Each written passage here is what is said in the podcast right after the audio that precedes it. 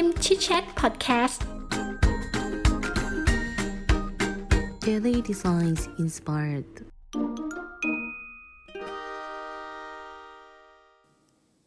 สวัสดีครับยินดีต้อนรับสู่ฮิมชิดแชทพอดแคสต์นะครับ วันนี้เราก็จะมารีวิวหนังสือชื่อ The Archer นะครับหนังสือเล่มนี้เขียนโดย Paulo Coelho นะฮะซึ่งเขาบอกว่าคนที่เขียนหนังสือเนี่ยยิงธนูได้ด้วยนะฮะยิงธนูเก่ง The Archer ก็แปลว่านักยิงธนูนะครับ หนังสือเล่มนี้เนี่ยเป็นเรื่องราวเกี่ยวกับหนังสือที่เหมือนก็มีเขาเขาเริ่มตัวเรื่องโดยที่มีคนคนหนึ่งนะฮะเป็นเป็นเด็กนี่แหละเขาก็ตามหาอาจารย์ที่เก่งอะเป็นมาสเตอร์ในเรื่องของการยิงธนูนะฮะแล้วก็เขาก็ไปพบช่างไม้นะฮะชื่อเทสุยะนะเทสุยะนี่ก็คือเป็นอาจารย์ยิงธนูแหละนะครับ แต่ว่าเขาเป็นช่างไม้นะครับเพราะไม่ได้มีธนูอะไรอยู่ในมือเลยนะฮะมีแต่พวกอุปกรณ์เครื่องไม้ต่างๆนะครับเขาบอกว่าเด็กคนนี้ต้องการที่จะ ให้เขาสอนยิงธนู และหนังสือเล่มนี้ก็เข้าบทการสอนต่างๆนะฮะซึ่งในหนังสือเนี่ยน่าสนใจมากเนื่องจากว่าหนังสือเล่มนี้เนี่ยเขียนเรื่องเกี่ยวกับการยิงธนูกับปัชญาเข้าด้วยกันนะครับ ซึ่งเดี๋ยวมันต้องมีการตีความมันอาจจะไม่ใช่แค่ เป็นเรื่องราวของโน้ตฮาวการยิงธนูจริงๆนะฮะแต่ว่าเป็นเรื่องของการตีความเยอะมากนะครับ มาเริ่มกันเลยนะฮะแรกเข้าเรื่องพูดถึงเรื่องของพันธมิตรนะครับผู้เขียนบอกว่า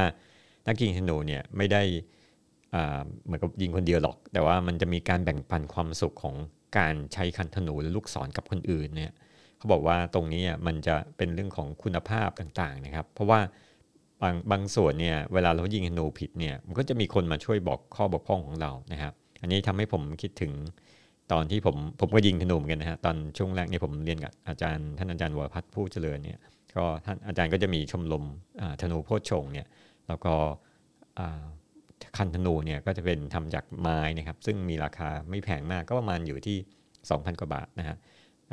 แต่ว่าถ้าเป็นธนูปัจจุบันที่เราไปยิงตามสนามเนี่ยก็ราคาเป็นหมื่นๆขึ้นไปนะครับ ซึ่งการยิงธนูเนี่ยมันในลักษณะที่จะต้องมีกัลยาณมิตรอยู่ด้วยกันกับเรานะครับทำให้เราสามารถที่จะเรียนรู้นะครับ ผมก็ไปทั้ง2ออย่างครับตั้งแต่ยิงธนูกับจามพัฒกับเอียนหนึ่งก็ไป ยิงสนามยิงธนูจริงอะอันนี้ผมก็ไปยิงแบโบนะก็จะมีพันธมิตรก็มีกลุ่มของเพื่อนเพื่อนที่ไปยิงเนี่ยแต่ละสนามก็จะมีเพื่อนนะถ้าเราไปเนี่ยเราก็จะเรียนรู้จากเขานะครับแล้วก็เขาบอกว่าเราก็จะเรียนรู้จากพันธมิตรของเรานะโดยเฉพาะคนที่ต้องการทดลองอะไรใหม่ๆนะครับชอบเสี่ยงพลาดนะฮะหรืออาจจะแบบบางทีอาจจะได้รับบาดเจ็บนะบาดเจ็บด้วยนะครับตอนนั้นผมก็นึกถึงตอนที่สมัยผมเรียนยิงสนุกอาจารย์พักก็มีเหมือนกันยิงสนุกมากนี่ฮะเพราะว่ามีการยิงท่าต่างๆนะอย่างเช่นเขามีการยิง ถ้าพระรามอะไรเงี้ยหรือยิงบนเรือยิงบนรถอะไรเงี้ยหรือยิงผ่านงามของต้นไม้นะครับ อันนี้ก็เป็นความความสนุกหรือประทับใจที่ที่เกิดขึ้นกับผมนะฮะอันนี้มาพูดถึงเรื่องของอความพยายามในการใช้เครื่องมือนะฮะเขาบอกว่าพวกนี้มันเรื่องของการพัฒนาทักษะนะครับแล้วก็อันนี้เราเราพูดถึงเรื่องของการเรียนรู้หลายอย่างจากเพื่อนๆเนี่ยตั้งแต่สมมติว่าถ้าเราไปเรียนกับ ไปที่สนามยิงธนูเนี่ยเขาเราก็สามารถที่จะรู้ว่าเอ๊ะเราจะเลือกลูกธนูแบบไหนนะครับหรือคันธนูแบบไหนนะครับ แล้วก็การพัฒนาการยิงระยะต่างๆนะการบิดแขนเนี่ยสมมติการยิงธนูของของพวก recurve หรือ barebow ต่างๆเนี่ย recurve ก็คือยิงแบบที่มันมีเหมือนเสาอากาศอยู่ข้างหน้านะครับแบบโบคือว่าคล้ายๆกับยิงธนูที่มันไม่มีอุปกรณ์เยอะนะครับ แล้วก็อีกอันหนึ่ง compound นะฮะอันนี้จะยิงแม่นมากนะครับแต่ว่าอุปกรณ์มันก็เยอะมากนะครับ เพราะฉะนั้นเนี่ยเขาบอกว่า เวลาที่เราไปพันธมิตรต่างๆเนี่ยเขาก็จะช่วยเรานะฮะเรื่องเกี่ยวกับพวกนี้นะครับไปไปที่สนามเมื่อไหร่เราก็เจอพันธมิตรเมื่อนั้นนะครับมันมีคำหนึ่งที่เขาพูดว่า joy with those who sing นะ tell story and take a pleasure in life and have joy in their eye นะครับอันนี้พูดถึงว่าการเข้าร่วมกับพันธมิตรเนี่ยไม่ใช่แค่ไปฝึกฝนฝีมือนะแต่เราเนี่ยต้องไปเป็นเพื่อนนะสร้างวัฒนธรรมแล้วความสุขร่วมกันในชีวิตนะอันนี้จริงครับเวลาบางทีผมไปเอ๊ะ ครูฝึกบางทีก็บอกว่าเออเนี่ยอยู่อาจจะต้องอยู่กับหมายความว่ามีปฏิสัมพันธ์กับคนอื่นนะฮะในสนามบ้างบางทีเขาอาจจะมาปิกนิกนะครับในสนามอันนี้เราอาจจะต้องจอยด้วยนะครับ เพราะว่ามันคือการแบ่งปันความสุขด้วยกันนะครับเขาบอกว่าคันธนูเนี่ยคือชีวิตนะฮะแล้วก็แหล่งของพลังงานนะครับที่ลูกศรเนี่ย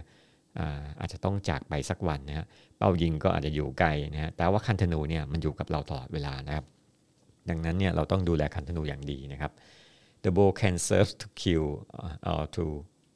meditate นะครับ อันนี้หมายความว่าคันธนูนะมีไว้สำหรับการฆ่าหรือการทำสมาธินะครับ ดังนั้นเนี่ยเราต้องมีความตั้งใจว่าเราใช้ธนูทำอะไรกันนะครับ การยิงธนูเนี่ยก็เหมือนกับจริงๆมันของญี่ปุ่นเนี่ยมันก็คือเขาเรียกว่ายิงธนูคิวโดนะครับ ก็คือการทำสมาธิแบบหนึ่งนะครับ เพราะคนยิงเนี่ยต้องเช็คกล้ามเนื้อทุกส่วนของร่างกาย แล้วก็ทุกส่วนของร่างกายเนี่ยต้องใช้พลังงานเท่าที่จำเป็นนะครับ ไม่งั้นเนี่ยมันจะเหนื่อยฮะ เช่น การใช้สะบักหลังในการยิงธนูเนี่ยแทนที่จะใช้แบบแรงแรงแบบแรงจากมือดึงนะอย่างเดียวไม่ได้นะครับเขาบอกว่าธนูคันโดคิวโดญี่ปุ่นเนี่ยคนยิงธนูเนี่ยจะมีท่าทางที่แบบว่าชามากอันนี้ผมเสริมเนี่ยมันไม่มีหนังสือนะเพราะเพราะว่าแต่ว่าในหนังสือเนี่ยเขาวาดรูปสวยมากเขาจะวาดรูปแบบมีขนูคิวโดเต็มหมดเลย แต่เขาไม่ได้บอกว่ามันคือคิวโดแบบนะฮะมันคือเป็นที่รู้กันอยู่แล้วนะครับแล้วก็ ว่าเป็นศิลปะนะครับถ้าท่านซื้อมาเนี่ยหนังสือแบบดูสวยมากเลยครับ ธนูเนี่ยเขาบอกว่า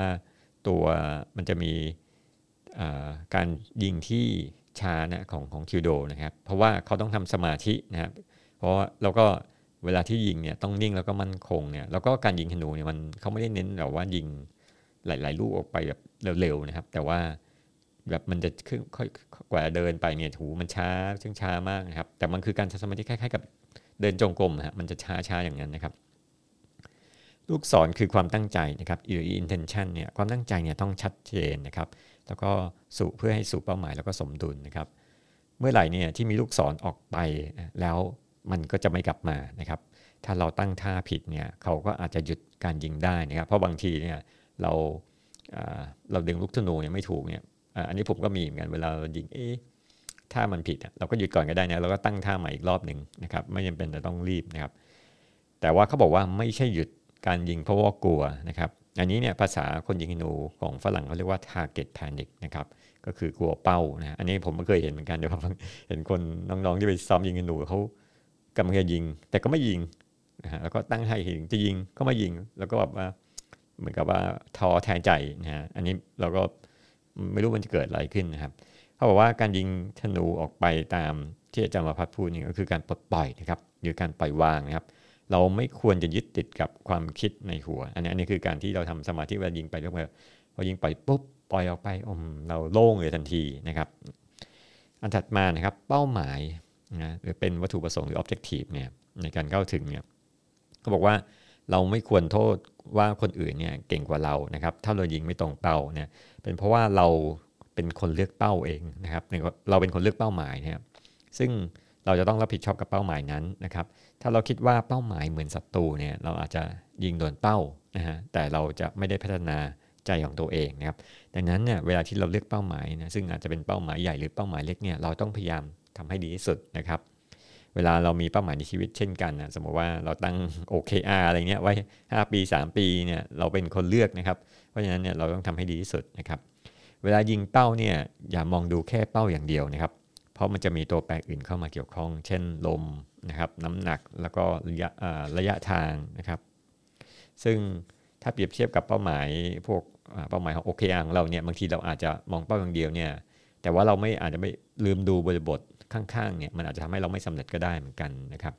เช่นอุปสรรคอะไรต่างๆที่เกิดขึ้น เช่นเรื่องของเวลาเรื่องของนู่นหรือเรื่องของ การไม่ทำอย่างสม่ำเสมออะไรเงี้ยมันก็จะเป็นอุปสรรคนะครับ เราต้องเข้าใจเป้าหมายนะอาจจะถามตัวเองว่าถ้าฉันเป็นเป้าหมายเนี่ยฉันอยู่ที่ไหนแล้วนะครับเราจะถึงเป้าหมายได้อย่างไรนะครับ The target exists only if the archer exists นะอันนี้หมายความว่าเป้าหมายเนี่ยจะอยู่เมื่อคนยิงธนูอยู่ด้วยนะครับเพราะฉะนั้นเนี่ยลูกธนูเนี่ยต้องการเป้าหมาย แล้วเป้าหมายเนี่ยก็ต้องการลูกธนูนะฮะเขาเลยบอกว่าเป้าหมายเนี่ยไม่ใช่แค่กระดาษหนึ่งชิ้นที่ปะนะ แต่ว่าแต่เป็นจุดศูนย์กลางของโลก อันนี้แบบว่าชัดเจนเลยฮะเป้าหมายคือจุดที่เป็นจุดศูนย์กลางของโลกหรือว่ายูนิเวอร์สอะไรเนี่ยนะครับท่าทางนะครับ ความสง่างามเนี่ยไม่ใช่แค่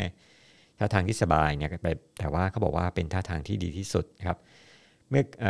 เมื่อการยิงสมบูรณ์ฮะความสง่างามเนี่ยก็คือความเรียบง่ายนะครับหรือว่าสมาธินะฮะเมื่อมันเรียบง่ายมันก็จะสวยนะฮะอันนี้ก็บอกว่าเหมือนกับหิมะที่มีแค่หนึ่งสีนะครับ การถือลูกศรนนะครับ ก็เหมือนอาการสัมผัสกับความตั้งใจของคุณนะครับ ลูกศรเนี่ยต้องชี้อย่างคมไปที่เป้า แล้วก็ต้องตรวจสอบขนนกนะที่นำทางลูกศรด้วยนะครับ เขาบอกว่าให้ดูลูกศรให้ดีก่อนยิงว่ามีเสียหายหรือเปล่านะก็รีเช็คก่อนนะครับเพราะบางทีเรายิงไปแล้วปรากฏว่าขนมันร่วงหรือว่าขนมันหายไปเนี่ยนะฮะก็หรือว่าลูกศรมันหักอะไรเงี้ยต้องเช็คก่อนนะครับ ลูกศรจริงๆเนี่ยเปราะบางนะฮะแต่เราถ่ายทอดพลังงานของคนยิงเนี่ยไปที่ลูกศรเนี่ยอันนี้เขาเปรียบเทียบเหมือนกับเรือดำน้ำเนี่ยเวลาเรายิงธนูไปที่เรือดำน้ำเนี่ยแค่จุดๆเดียวมันก็ทำให้เรือแตกได้นะครับ ลูกศรเนี่ยมีความตั้งใจที่จะออกมาออกจากมือของคนยิงนะครับให้ลงที่เป้านะฮะมันอิสระจากการบินนะฮะและตามเส้นทางที่เราเลือกไว้นะครับคราวนี้ก็บอกว่าความตั้งใจของคนเนี่ยก็มีความสมบูรณ์นะฮะตรงสู่เป้าหมายนะครับ และก็ มีความเที่ยงตรงนะไม่มีใครสามารถจุดมันได้นะครับ อันนี้ก็หมายถึงเหมือนกับความมุ่งมั่นเนี่ยทำให้เราชนะทุกอย่างได้นะครับ ถ้าเรามีลูกศรนนะครับ เราจะถึงถือคันธนูอย่างไรนี่คือคำถาม เราต้องทำจิตใจให้สงบนะฮะแล้วก็หายใจลึกๆนะครับทุกการเคลื่อนไหวเนี่ยจะถูกสังเกตจากเพื่อนคุณนะที่อาจจะช่วยคุณถ้าจำเป็น แล้วก็แต่ว่าอย่าลืมว่าเวลาที่เราไปยิงนูมันก็จะมีศัตรูด้วยเหมือนคู่แข่งที่จะไปแข่งกับขันคุณนะครับ ดังนั้นเนี่ยต้องมีสติทุกๆขั้นตอนนะครับ เวลายิงเนี่ยมันอาจจะยากที่จะจำกฎทุกอย่างเนี่ย เพราะเวลายิงนูเนี่ยมันมีกฎเยอะมากนะครับ เวลาเพราะว่าอย่างเช่น แขนเราบิดหรือเปล่าอะไรเงี้ย เพราะว่าถ้าถ้าไหลเราบิดเท่าที่ถ้าไหลเราบิดเนี่ยก็โอเคแล้วว่าหรือว่านิ้วโป้งไปที่ข้างหน้าโอ้มีเต็มไปหมดเลยนะครับมือห้ามสั่นอะไรเงี้ยกฎต่างๆเนี่ยเพราะกฎพวกนี้มันช่วยทำให้เราเนี่ยสามารถที่จะทำท่าการยิงธนูได้ถูกนะครับ เขาบอกว่าเวลายิงเนี่ยมันอาจจะยากลำบากมากในการจำกฎทุกอย่างนะครับ ให้เรามีความมั่นใจนะครับ แล้วก็มือไม่สั่นนะเพราะมือเพราะมือสั่นเนี่ยมันไปเลยนะครับ ยิงมันก็ไม่ตรงนะครับ วิธีการดึงสายธนูเนี่ยเขาบอกว่าธนูเนี่ยมันเหมือนเครื่องเล่นดนตรีนะครับ ตัวคันธนูเนี่ยจะใหญ่นะครับ แต่ลูกศรเนี่ยจะสัมผัสแค่จุดหนึ่งจุดเองนะครับคือจุดที่เป็นเป้าหมาย ถ้าเราเอียงซ้ายไปนิดนะหรือขวาไปนิดเนี่ยเราก็ยิงไม่ถูกแล้วนะครับ การดึงสายธนูเนี่ยมันก็เหมือนเครื่องเล่นเหมือนการเล่นดนตรีนะเวลามีความสำความสำคัญมากเขาบอกว่าเวลาหรือ time เนี่ยมีความสำคัญมากกว่า space นะครับเพราะฉะนั้นเนี่ยไม่ต้องคิดว่าเรากำลังดึงสายธนู แต่ให้คิดว่าลูกศรเนี่ยอยู่ตรงกลางของคันธนู แล้วก็สายธนูเนี่ยมันเป็นการทำงานที่ทำงานร่วมกันนะครับ เวลาเราฝึกซ้อมหลายคนเนี่ยมันอาจจะมีปัญหาเรื่องอะไรนะมือสั่นยิ่งผิดนะเช่นเดียวกันนะครับ การที่เราไม่ได้เหมือนกับเป้าหมาย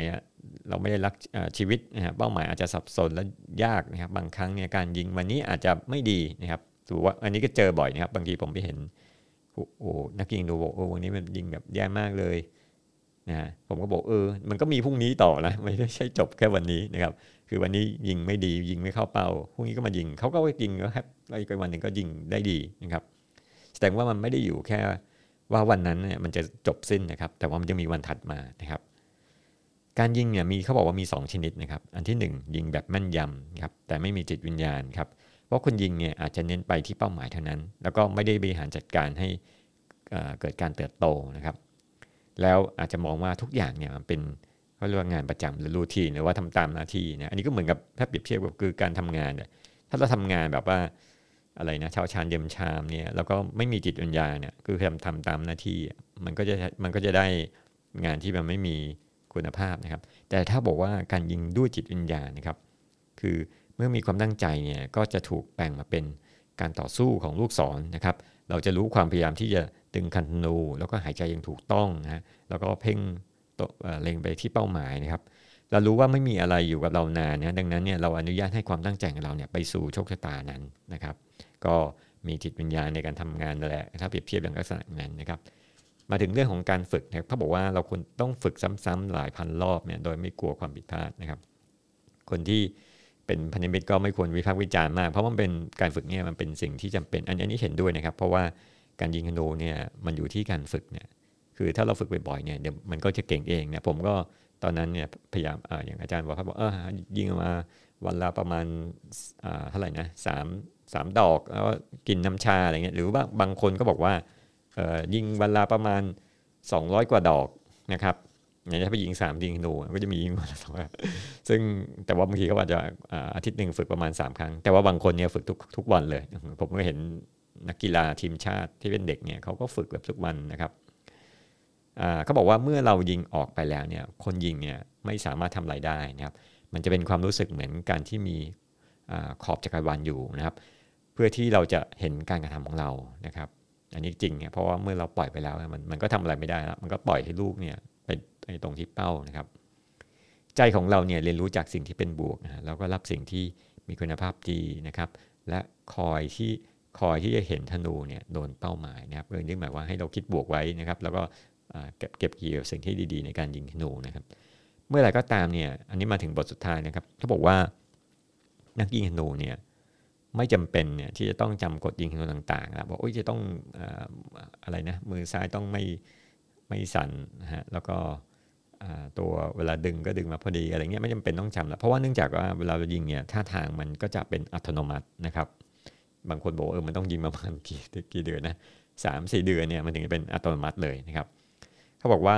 เราอะไม่จำเป็นต้องจำกฎพวกนี้นะครับแล้วก็ไม่จำเป็นจะต้องมีเครื่องมือด้วย เครื่องมือที่ช่วยเราเรียนรู้นะเช่น ไม่ต้องมีธนูนะครับไม่ต้องมีเป้าเป้านะฮะไม่ต้องมีลูกธนูนะฮะเพราะสิ่งสำคัญก็คือ คือการนำเขาเนี่ยไปสู่เส้นทางนะครับ ซึ่งในหนังสือเล่มนี้ก็คนที่เป็นอาจารย์เนี่ยเขาก็ท้ายสุดเนี่ยเขาก็ก็เลยที่มาเฉลยว่าทำไมเขาไม่มีธนูโชว์ให้ยิงนะครับ อ่าเป็นเพราะว่าเขาทำแบบอัตโนมัติละถ้าพูดง่ายๆมันก็คือเรื่องของการฝึกนะฮะเมื่อไรที่เราฝึกจนเป็นอัตโนมัติเนี่ยเมื่อนั้นเนี่ยเราบรรลุละนะครับบรรลุในสิ่งที่ skill ที่ทักษะที่เรามีนะครับ เพราะฉะนั้นอย่างอื่นเนี่ยมันเป็นสิ่งที่ไม่จำเป็นจะต้องมีนะฮะอันนี้ไม่รู้ว่ามันคล้ายๆกับศาสนาพุทธเราจะแบบบรรลุพระอรหันต์อะไรเงี้ยมันก็เป็น key ลักษณะแบบนั้นนะครับ คือธนูเนี่ยมันอยู่ที่ อยู่ที่ใจเราละนะมันเป็นแค่เครื่องมือแล้วก็เครื่องมือเนี่ยมันก็จะหรือกฎเกณฑ์อะไรต่างๆ ที่เราเคยจำมาเนี่ยมันก็ไม่จำเป็นแล้วนะครับโอเคนะครับวันนี้ก็ขอจบการรีวิวหนังสือนะครับเดอะอาร์เชอร์นะครับจริงๆแล้วเนี่ยคน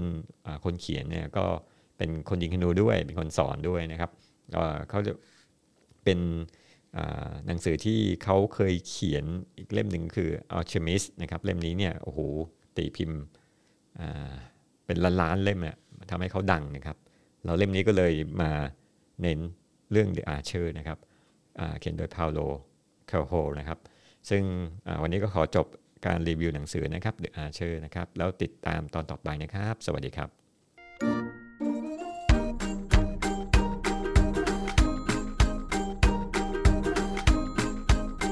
ฮิมชิ Chat Podcast Daily Designs Inspired